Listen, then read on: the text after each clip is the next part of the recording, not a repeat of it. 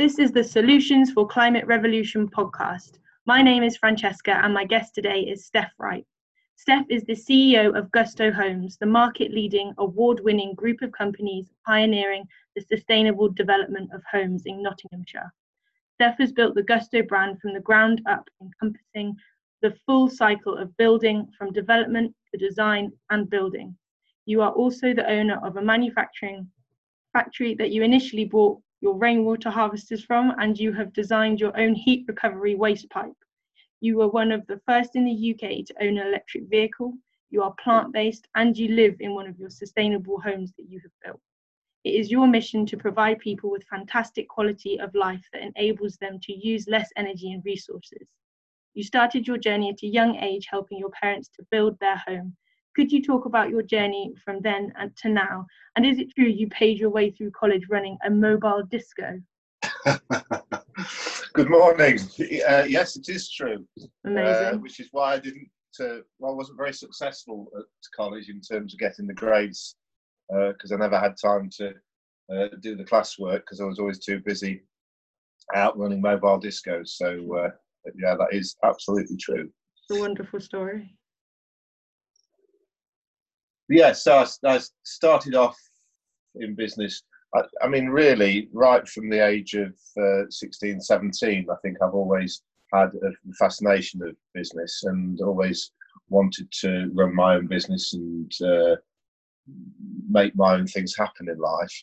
Um, to start with, I went to college and did an, electrical engineering course actually with the REME, which is the Royal Electrical Mechanical Engineers um, in Newark, and that gave me uh, a little bit of an understanding of a trade, really, I suppose.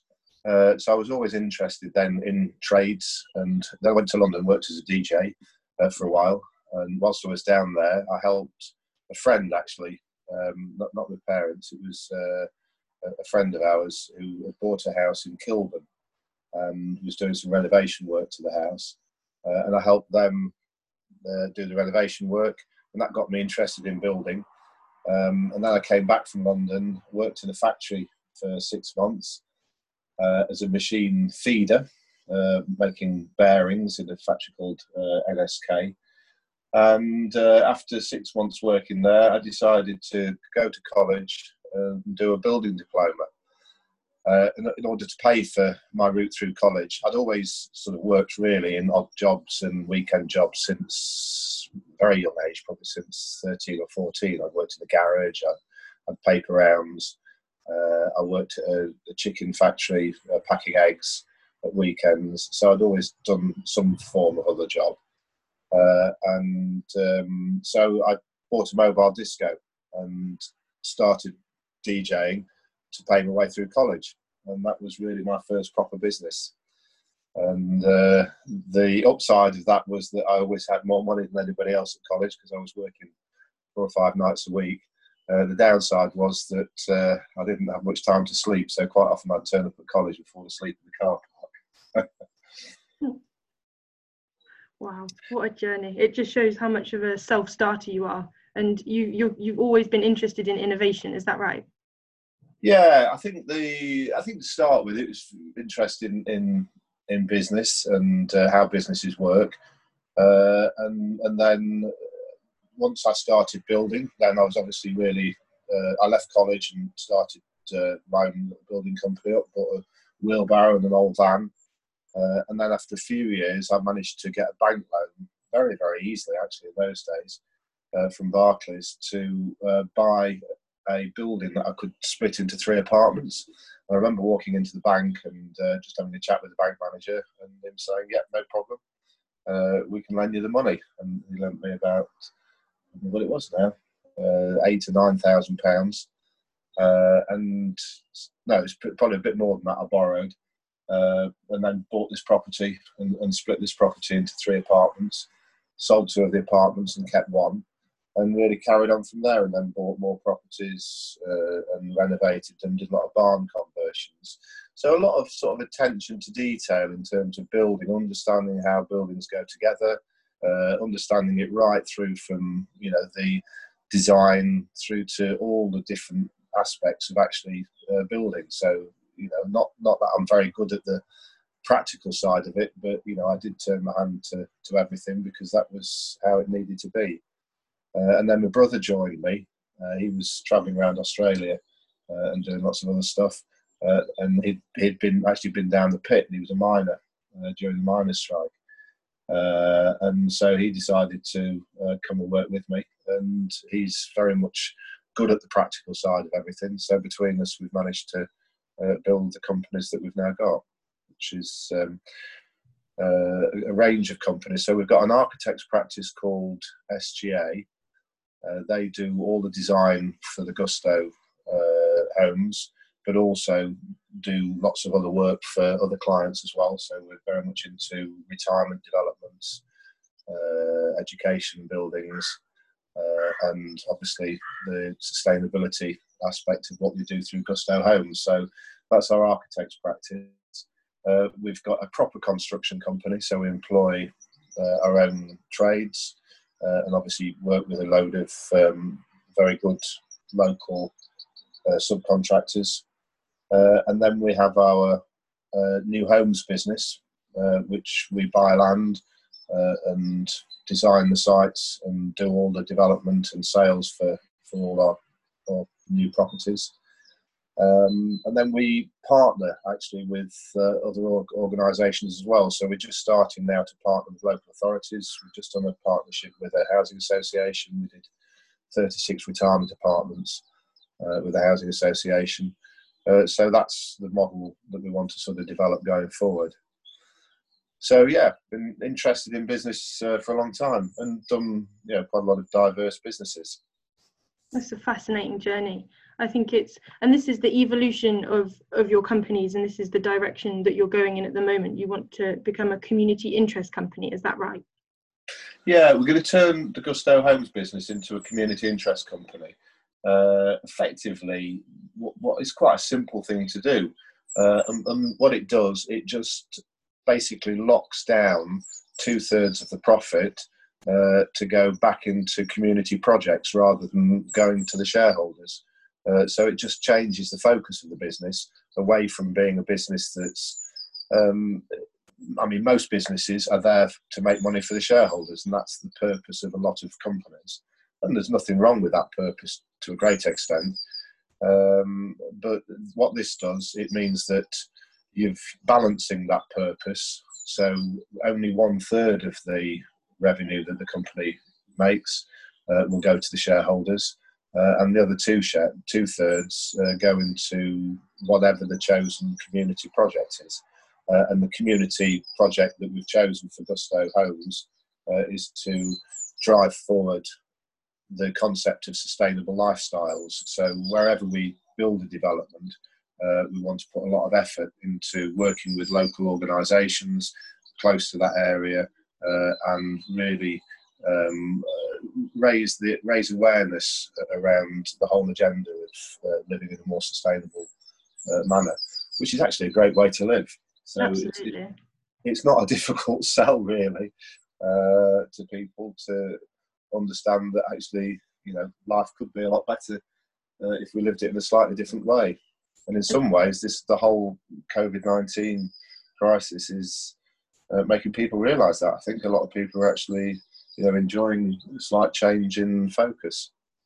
I couldn't agree more. I think it's um, it's such an an amazing time that we've been given. I mean, it's we have to honour those who have who have lost their lives and those fighting on the front line by I think living in ways that now actually honour the na- nature and our future. So it's kind of we can we can actually take this as as as a lesson to be to really reassess the things that really I think matter in life and it's people and it's quality of life and that actually stings true to the type of development that you do because you're in Woodlands Edge and you actually design your houses around a community living space rather than just a house on a land where people can move to and find neighbors. Eventually you you design your buildings around a community a community feel yeah that's very much the starting point uh, of what we do i suppose well I, I first sort of branched off into the whole world of sustainable development about 20 years ago, just over, well, probably 23, 24 years ago.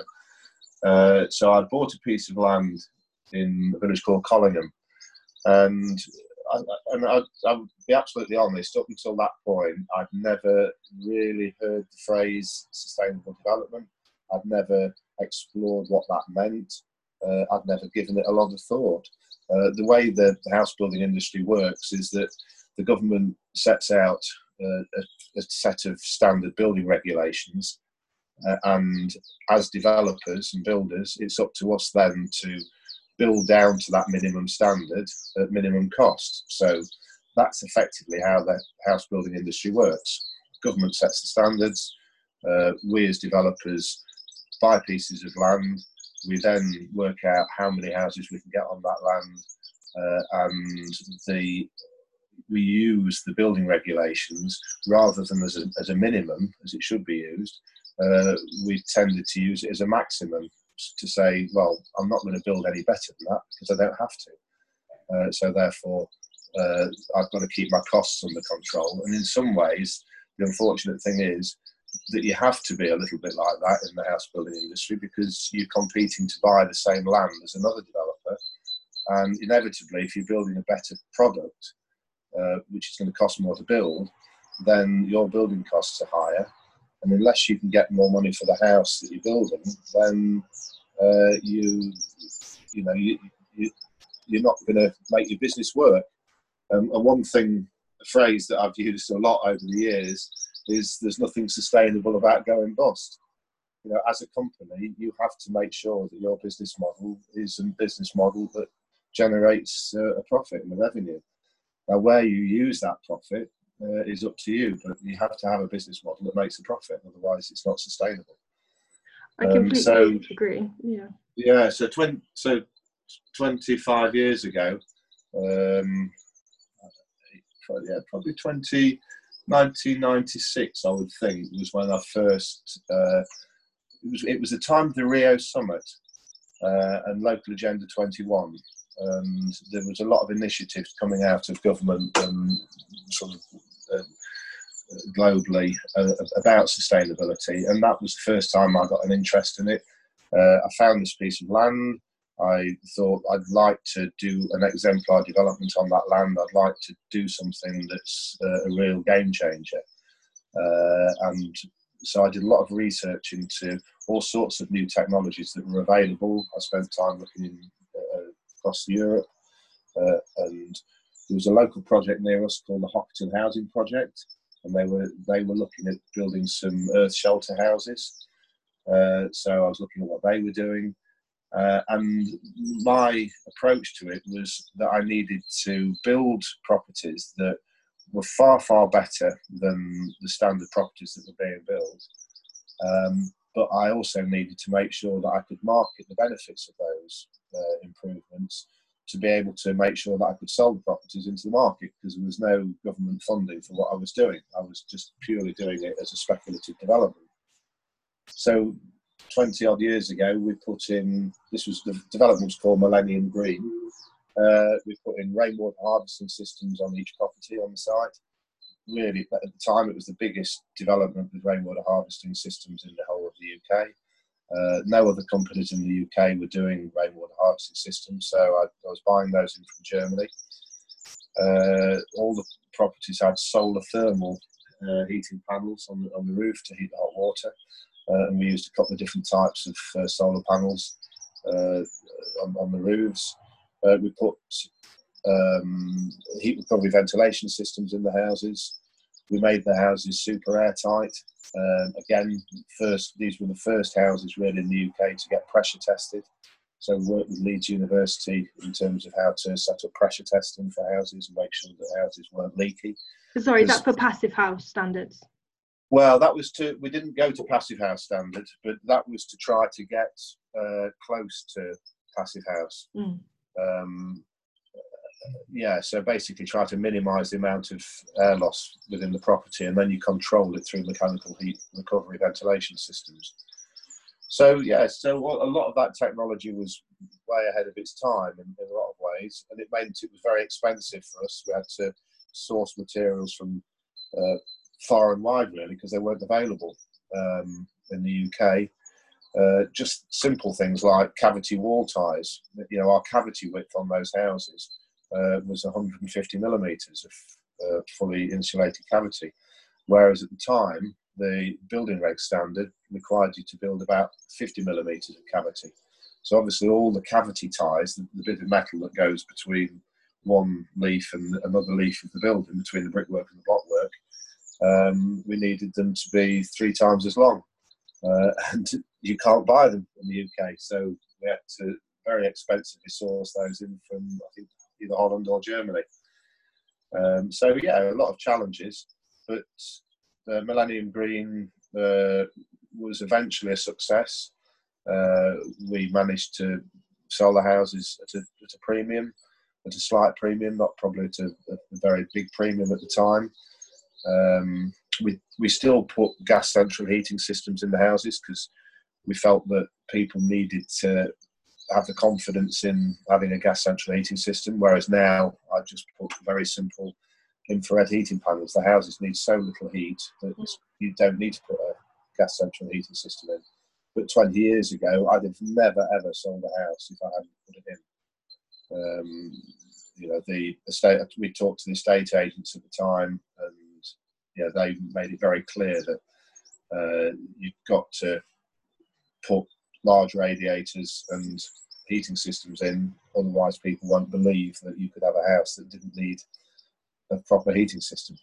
It's quite um, funny how. Sorry, interrupted. Yeah, so it's, it's well, it is how our times have changed. Mm. I think you know, and more TV programs, uh, looking at one-off builds and, and, people sort of having aspirations uh, to they can see that you can build better houses. But the reality is, unless you've actually lived in one, you don't realise the benefit of it. You know, you might think, oh, well, you're going to save a few quid a year in terms of your heating bill. I mean, pe- people that live down here on the development, uh, their heating bills, not just heating, but heating, hot water, all their electricity, uh, with the feed-in tariff they get, uh, they're living for free. Hmm. Uh, their heating and hot water and lighting costs per year uh, are less than a pound a day. Wow. Just because the house is so efficient uh, and generates most of its own electricity. It's just so, incredible what you're doing, and this is what you mean by your lifestyle technology. It's the it's the holistic encompassing of all the te- technologies working in synergy to create an environment that is not just beneficial for the people that live in it, but also the planet. Yeah, and and, and there's a lot of you know uh, lifestyle benefits to live in a property like this. Uh, and, and I think it is difficult to get that message over to people because if people are used to living in uh, drafty houses, you know, when that get cold at night, then you don't realise, you know, what a luxury it is that the temperature in the house just stays static all the time. You know, it doesn't overheat and it doesn't uh, get too cold, uh, and the air quality is good in the house as well. So, yeah. So, but yes, just to go back to me, sort of uh, uh, first project. so we built Millennium Green, uh, at the time, the government was also doing a, a, a, launch of electric cars. So they were working with Peugeot on a new type of electric vehicle, uh, which basically Peugeot had converted their little uh, Peugeot 106 car, and uh, I think it was a Peugeot Boxer.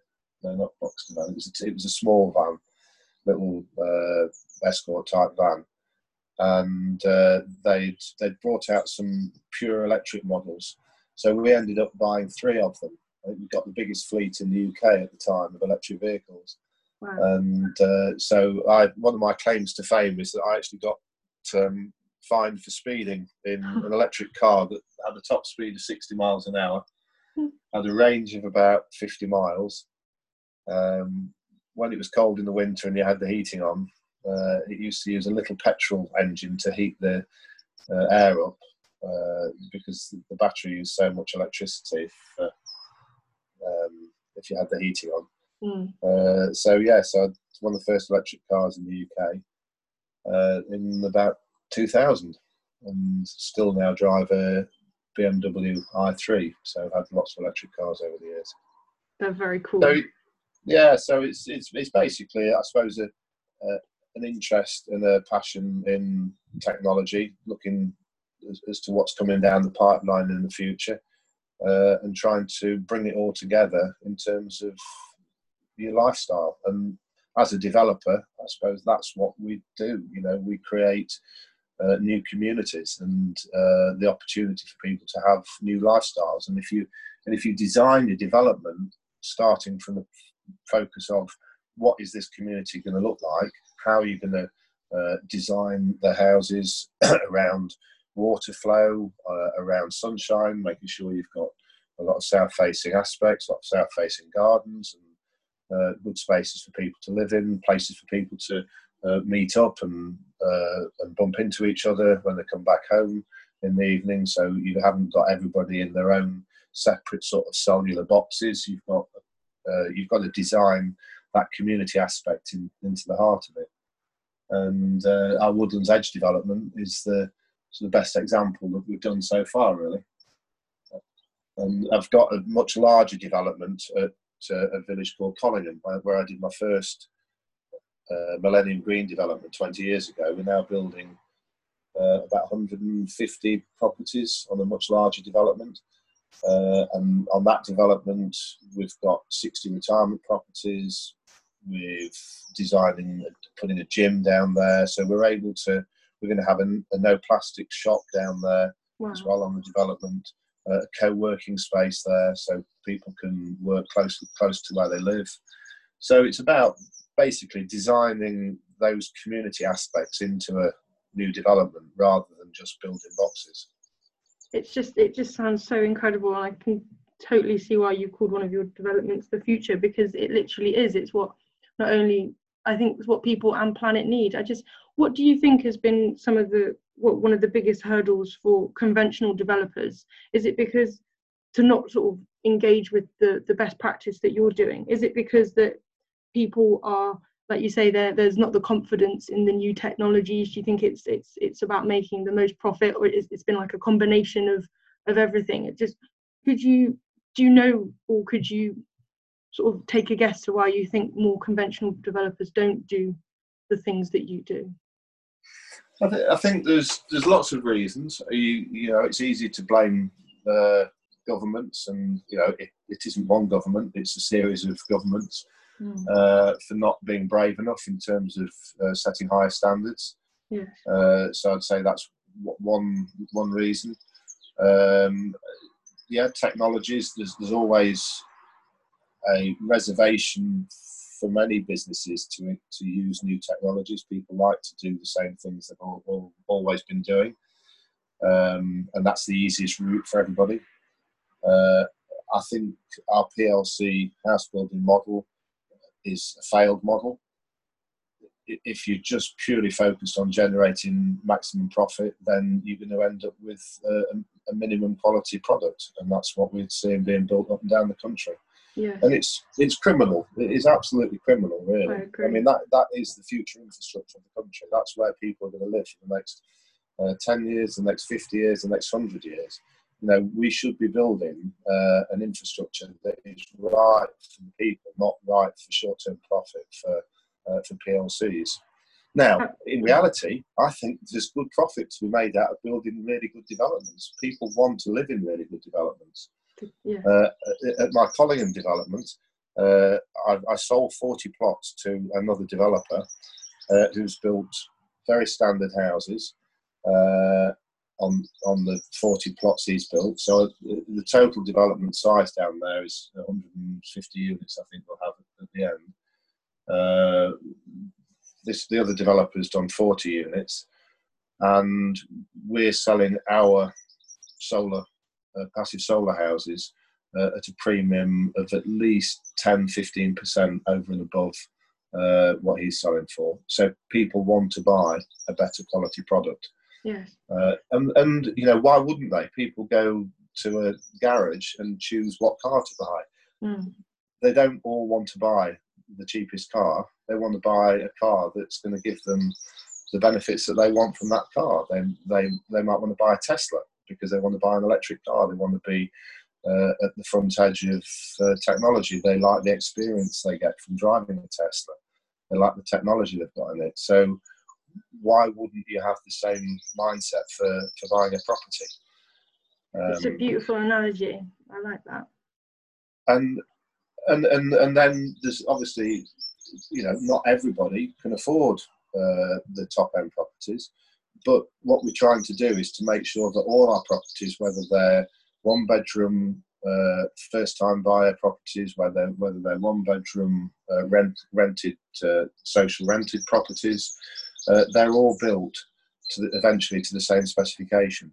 So all our properties at Collingham, the one, two, three bed uh, social rented properties, all have high speed fibre into the home. They're all wow. built to the same specification uh, as the rest of the houses on the site.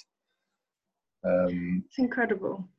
It's just incredible. I think the the sort of in my short time that I've been a town councillor, it's um I've had the opportunity to meet a few developers, and it's um chatting to them, and it's it's very frustrating because not only do they they they don't seem to have a willingness to want to go down and explore different avenues of technology, but they that one one gentleman actually said to me he was just like we don't like ground source heat pumps because they're not efficient and i said to him i said with all due respect do you mean it's because their return on investment is greater than three years? And he sort of laughed and chuckled and was like well yes I don't want to to spend the extra money. And talking to some there are quite a few develop we've got the most developed development happening um, in and around my town in wimborne minster in dorset um, across the whole um, county. And i just see more and more it's like developers it's it's like built-in obsolescence for houses. It's we're not gonna we're not gonna build to quality we're gonna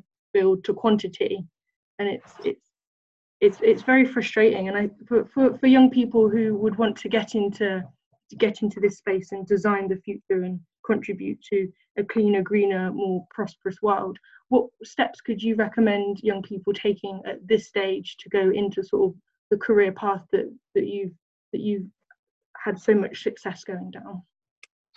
Well, I think I think that we, we all wear multiple hats. So one hat we wear is as a, uh, a consumer, and we can all change our lifestyles uh, to live in a more sustainable way. And I think by doing that, we then you get an awareness of products and services that are available to you if you want to live in a more sustainable way. So, uh, as a for instance, I switched over from being a, a normal meat eater about two and a half years ago uh, to pretty much uh, switching over to a vegan diet. Uh, when I first switched over to it, I found it a little bit difficult because not all the restaurants and supermarkets had food in that was that appealing. Um, but over a period of time, that's got better. There's more companies that are supplying better food, better vegan food, better options. Uh, so, and the more you understand about it, the more you know where to go. Uh, and the more, as a business person, you see the market opportunity for developing businesses to supply people that want to switch their lifestyles. So I think I'd say to anybody, the first step is switch your lifestyle, mm-hmm. uh, and you'll gain an awareness then of what what's out there. Um, and then you'll see gaps as a business person or an aspiring uh, entrepreneur. You'll see uh, gaps in the market, uh, and and then it's really about coming up with a, business plan that fills that gap whether it's setting up a, a, a small business from home. A friend of ours uh, has got a little business called the Lincoln Veg Box, and or Veg Out Lincoln, uh, and she makes uh, vegan food at home, freezes it, and delivers it to lots of people. Great little business, you know. She's got aspirations to grow that. So, and obviously, cooking is her expertise. So whatever your expertise is, you know, it's about finding a niche. Uh, but these niches are going to grow massively, and that I think that's the opportunity that people need to see. So I think if you're starting out in business, you know, change your lifestyle, look at what's out there, look at what isn't out there, look at what opportunities there are, understand your own skill set. You know, I was a builder. I started off building. That's why you know I focused a lot of my time on building as I learned more about business and did lots of other things, I became chairman of uh, Lincoln City Football Club. Through that, I learned a lot about business and the very sort of aggressive nature of, of, of the sector of business. You know, running a football club is uh, comes with lots of challenges. Uh, I, I, bought a factory that went into to administration, so I bought it out of administration. Uh, the factory was losing a lot of money. Uh, they were making my rainwater harvesting systems, and you know, over a period of time, we learned how to run that business better, uh, and we've grown that from a factory that had 40 staff uh, to a factory now over two sites with 120 employees. It's a very profitable business. Uh, and we're making lots of products for the health sector. So our guys are still working in there. We're getting all the social distancing done down there, uh, and we're, able to keep production rolling. Um, and we make uh, water purification systems. Uh, we make uh, furniture for the NHS. Uh, we make furniture for prisons. Uh, we make a wide variety of products. We make vaccination fridges. We've, we've been pioneers working on vaccination fridges uh, that are solar powered. Wow. Uh, so lots of lots of different products and innovation that we we make for our partner customers. So we've got about 100 partner customers that we manufacture for. We're, we're the world's biggest manufacturers of sailing dinghies, believe it yeah. or not. Uh, Incredible. so we so yeah, it's about once you once you've learn how to run businesses, then you know you can use those skills in different sectors. Um, and, th- and then I think my advice to people that have got businesses uh, and that are probably sitting there at the moment and thinking, you know, the world's going to change. What, and a lot of businesses are quite rightly under a lot of pressure at the moment. You know, if you've uh, my, my, brother works in a theatre. You know, they got closed down weeks ago. Uh, them most likely to be the last people to be opened up again in terms of um, you know different sectors. I would say it'll be a long time before we see theatres open again because they can't do the social distancing within theatres. So it's about finding other things to do with your your business whilst we're in this lockdown period, uh, but also I think see the opportunities the other side of it and see how people's lifestyles are, are going to change and actually people are going to perhaps want to live in a slightly different way in the future. Uh, and I think it will be potentially a more sustainable way, and it needs to be. Absolutely. I think it, it's down to us now, isn't it? Um, one of the parts of the school program that I'm running for this podcast, uh, what running this podcast for in this this COVID nineteen time is um, it's empowering your purchasing. It's it's educating young people and, and anyone that it's we have the power we have the purchasing power we can choose what our supermarkets will supply us through our demand. And i think more people showing support for the sustainability movement for the plant-based movement is is is all the better. And i've mentioned this in all the episodes that i've done so far. It's um it i learned a couple of months ago um or a couple of weeks sometime this year that the the ceo of blackrock and um, that investment company in in America, he writes a letter to all the CEOs around the world, and he says um, he said this year in his letter, um, it's no it's no good anymore. Companies just valuing profit, and as you said, that's the the majority of the development industry. It's if you don't have, in yeah, Larry Fink he says you have to have a purpose. You have to have you have to have a people orientated, environmental, and an economical aspect to your to your to your bow otherwise you are you're just gonna you're gonna sink in the water and they won't have one of your dinghies by the sounds of it. So it's um yeah. So it's it, it's it's such a it's such an incredible kind of um time at the moment that we're coming through this this the climate crisis that we were coming up sort of yeah loggerheading with and people realizing that life had to change and now covid-19 it's um it's almost a little bit of a blessing in disguise. And I don't say that lightly, as I said before, because of people who have lost their lives. But it's um, it's yeah, I just want to be able to use this time to to our best advantage. And I think that's um, yeah, everything that you've just said so so beautifully.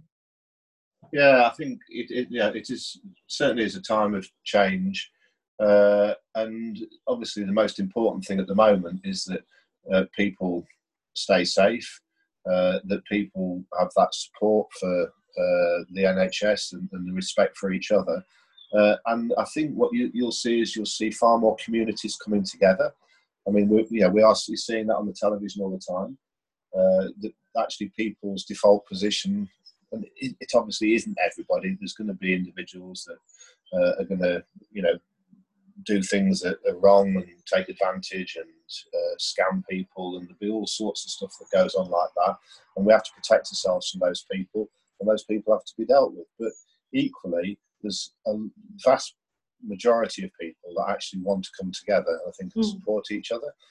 And what I'm seeing on our Woodlands Edge development, and we're very spoiled because we've designed this whole development to, you know, sit to be a community, and the community is working beautifully. You know, people supporting each other. Uh, yesterday, people were out on their allotments, growing food. Uh, you know, we're looking to share deliveries. So we've got, rather than deliveries coming again and again to site, you know, you've just got a delivery that's a multiple drop for people. You know, we have shared uh, tools and stuff here. So I've got a shed on site that uh, has uh, shared lawnmowers and rot- a rotavator in. And so people don't need to all own their separate equipment. You know, it's there's a shared pool of equipment there.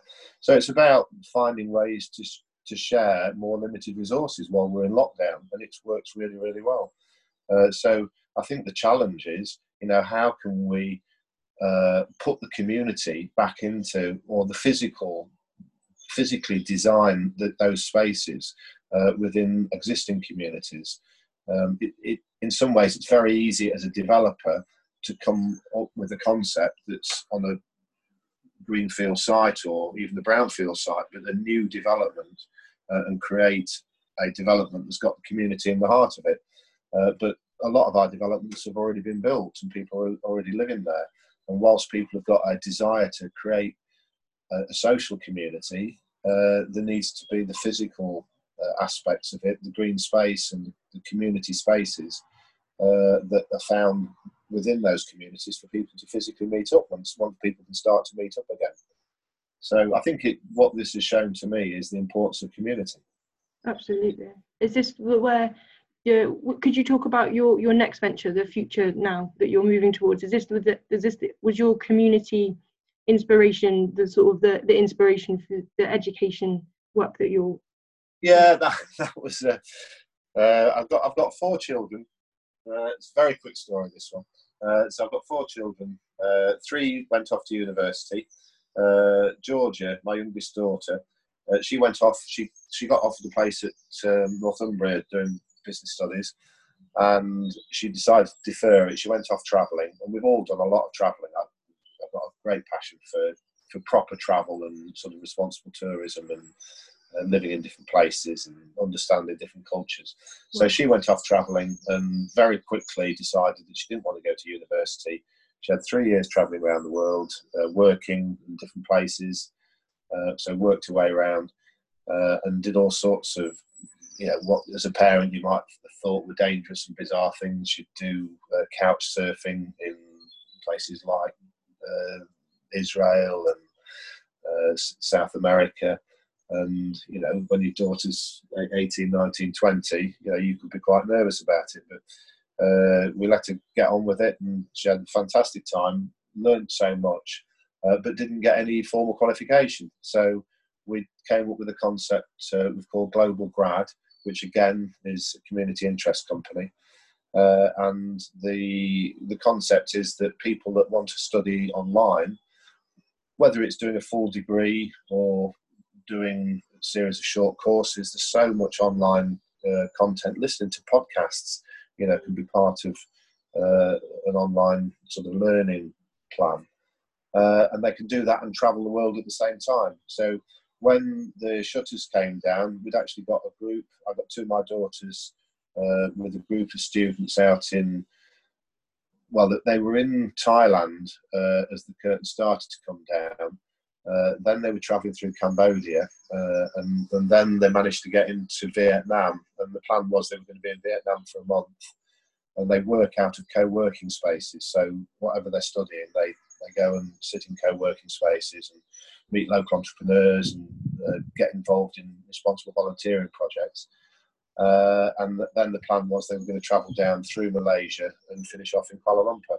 But the the border started to close, and so we had to fly them home. And it was a, a torturous uh, few days uh, with cancelled flights and all sorts of things happening. And in the, in the end, we managed to get them back uh, to the UK. So they're very focused now through Global Grad uh, in promoting online learning uh, to people that are sat at home. Uh, we probably won't be travelling again until we're thinking uh, it's probably going to be January really before we run another program. Mm. Uh, we've got one penciled in for September, but whether that'll actually happen or not, I don't know. Uh, but they're busy, uh, yeah, promoting online learning, and we've very much put the whole sustainability agenda at the heart of that. So, you know, the projects they get involved in as they're travelling around the world are very much focused on uh, promoting sustainability in the areas that they're travelling to. So we, when when we, we were in Thailand and uh, they got involved in a reforestation project, uh, and I've got uh, one girl that was wanting to do filmmaking. Uh, so we've made a, a, little documentary which they're just editing up at the moment, actually, uh, about the connection between the meat industry uh, and air quality. So the forests around Chiang Mai, which is a wonderful place in North Thailand. Uh, they, they stay there for a month on the on the travels. Um, it's surrounded by forests, and a lot of the farmers are burning the forest to clear the land to grow corn for the meat industry. Mm. Uh, and so everybody, this was pre the coronavirus outbreak. Uh, people walking around wearing face masks because the air quality is so bad but they're all eating meat, and yeah. there's no connection in people's heads between the fact that we all eat meat and we're actually having to burn and slash and clear land, uh, ruining the air quality uh, to be able to sustain our supply of meat. Uh, so yeah, they're making a little documentary about that. So it's about getting involved in real projects and seeing the world from a different perspective, understanding different cultures, uh, and learning at the same time. So exciting project. Absolutely, that sounds absolutely fascinating. And you're so you're helping people be sustainable at home, and you're also helping people st- travel sustainably and and learn while they're doing it. It's, you're coming at life from from every angle and helping people to be sustainable. So it's just incredible to to chat to you and just hear about all the things that you're doing. That's it's just amazing. Is there um is is global grad? It, have you ever heard of Mindvalley? It sounds similar to Global Grad. Sounds similar to um, the Mindvalley journey. There's, there's, an amazing guy who basically sets up like um, an online learning space, and he um, people go and listen. People go to lectures. The whole family can go on this one month like learning adventure. It's, it's absolutely incredible. I think maybe it, oh, right. Global Grad sounds like it could be it could be really suited and resonate hugely with with Mindvalley's mission. It's, it's all about. I haven't heard of it, but we'll I'll, I'll look it up. That sounds interesting.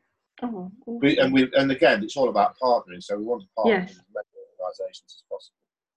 Oh yeah, Mindvalley may, might be might be a great shout. I just wanted to to circle back on um, one of the things you you was talking about um, the meat industry and, and air quality and going back to when you said you wanted to be plant based. It's I had this experience when I was um, when I was at university. I started meditating, and I was met, I met this monk, and he said to me, um, "True happiness is thinking, doing, and saying the same thing."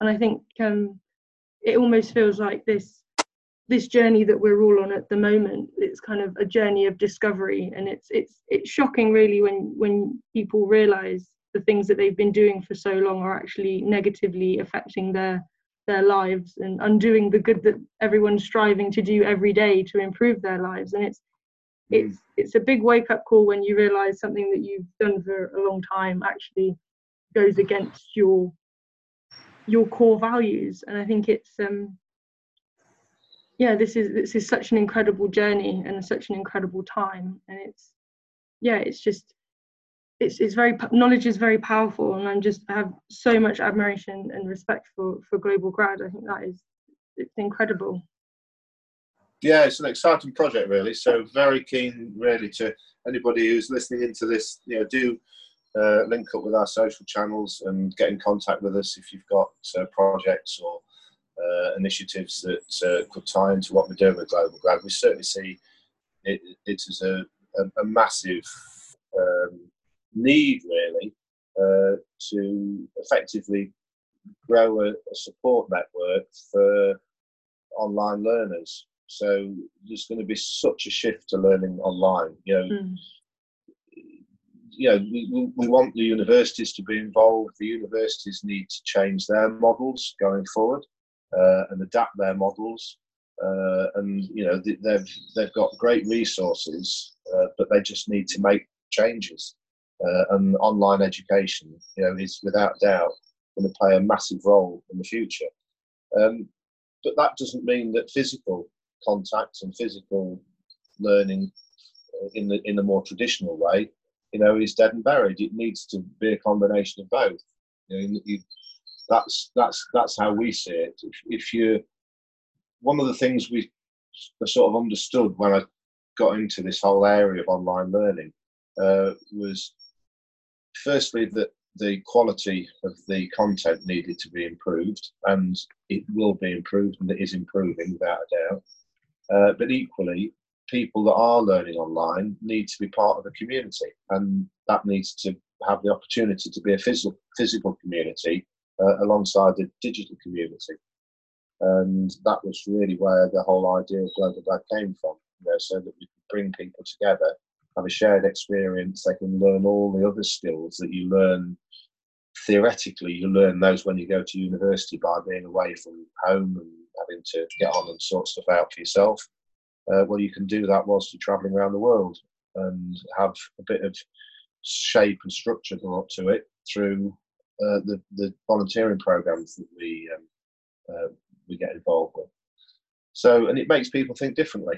Uh, you know, I, I want our global grad students never ever in their lives to go away on a package holiday where they stay in an all-inclusive hotel and never go outside because they're scared that uh, that it's not safe. So they need to stay within the boundaries of a PLC-owned hotel, whereas they need to get out and, and, connect with the local community, be part of the local community, make sure their uh, their tourism money goes back into the local community uh, and supports the local community. Otherwise, you know, it's just not sustainable the the travel model we've got at the moment is not sustainable uh, and yeah. will need to change. And I think people will want it to change after this. I agree. I think it's it's going back to the the triple bottom line of everything. Really, it's the it's people, it's planet, and it's it's the economy. And how can how can we merge all of these important aspects together and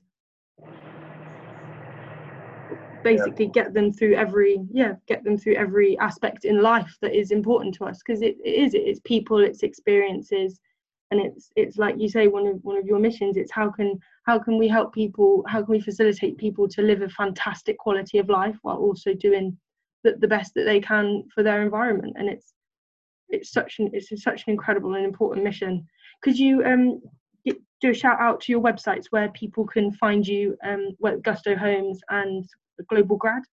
Yep. So Glo- Global Grad is uh, globalgrads.com uh, uh, or follow our Instagram feed. That's uh, the most active feed we've got, uh, which is Global Grad HQ uh, on Instagram. Uh, we've got a YouTube channel as well. We've got lots of blogs and, and YouTube films that we've made, the students have made. So the, the students that have just come back are busy making videos or putting all their video content together uh, about what they've done so people can actually see you know, real students out there, see what life is like when they got stuck in Cambodia and they couldn't get across the border.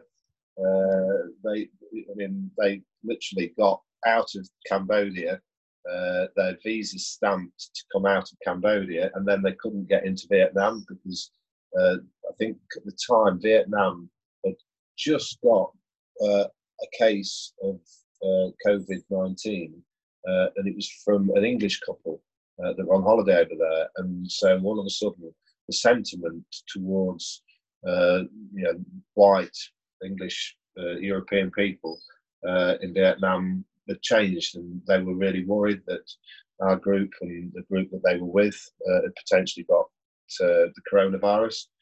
so they decided on the border crossing not to let them in in reality, our guys have been out in Southeast Asia for six or seven weeks already, so they've mm. been you know, a, a, long way from the, the centre of the coronavirus.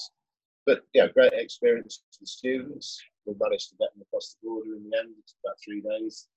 Uh, they had to get new visas and uh, to go for tests. Uh, and then they managed to get into Vietnam. Uh, and then, you know, their experience for about two weeks, I think they were in Vietnam before we had to fly them out. But uh, you know, it was an interesting time for them over there to see how the Vietnamese people were dealing with uh, coronavirus, and and in lots of ways more successfully than we have over here. I think two days ago they had no new cases over there, and, and I think that's you know in, in a lot of ways is down to the way that they run their society. Um, yes. So yeah, it's interesting, fascinating. I agree with you. I think that what different cultures have to offer is is yeah. I'm a huge travel fan and um, enthusiast myself of sustainable travel. I think it's um yeah what we can learn from each other in these times of adversity and and difficult difficulties is is is so important and absolutely incredible it's it's been an absolute pleasure talking to you, Steph. I'm so sorry. I don't I could chat to you all day. I don't want this to end, but I'm gonna have to, to wrap this up. But it's been an absolute pleasure. Thank you so much for taking the time to come and to come and chat with me on the Solutions for Climate Revolution podcast and for giving young people an insight into your incredible businesses, your vision for the future, and yeah, an insight into what the world can be and what it will be when we all work together. So I just can't thank you enough for everything that you're doing for humanity. It's just it's just wonderful. That that's very kind. uh, I know it doesn't feel too tough to be fair. I'm sat out here, uh, beautiful sunshine, uh, and yeah, there's lots of uh, lifestyle benefits from living in a nice community. And I think the main thing is that uh, there's an opportunity for us all to shift towards living in a more sustainable way. But actually, do you know what? It's, actually a more enjoyable way. Mm. Uh, it shouldn't be a tough sell for anybody. Uh, and hopefully, through this, the, the pain of this crisis, uh, there will be some, you know, change of mindset amongst people to think that actually there's bits of that that I want to keep. I do want to spend more time at home. I do want a bit more quality time. Uh, it is nice when the air quality is better, yeah. when there's not so many planes flying over, when there's not so many cars on the road. Uh, so hopefully, uh, we'll all be incentivized to live slightly differently, and um, businesses will shift and create new services uh, to create a nicer ecosystem than the one we've left behind.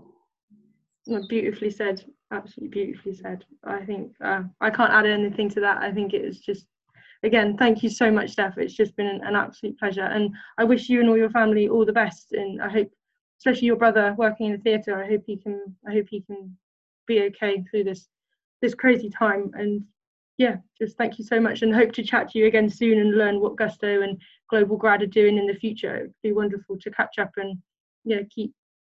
Well, we're very keen to work with local authorities uh, to. Do, so if, if you want to put us in contact with uh, any of the local authorities in your area, uh, so our Gusto Homes model is to partner with local authorities, work with local construction companies because we don't think having one large construction company that covers the country is the way forward.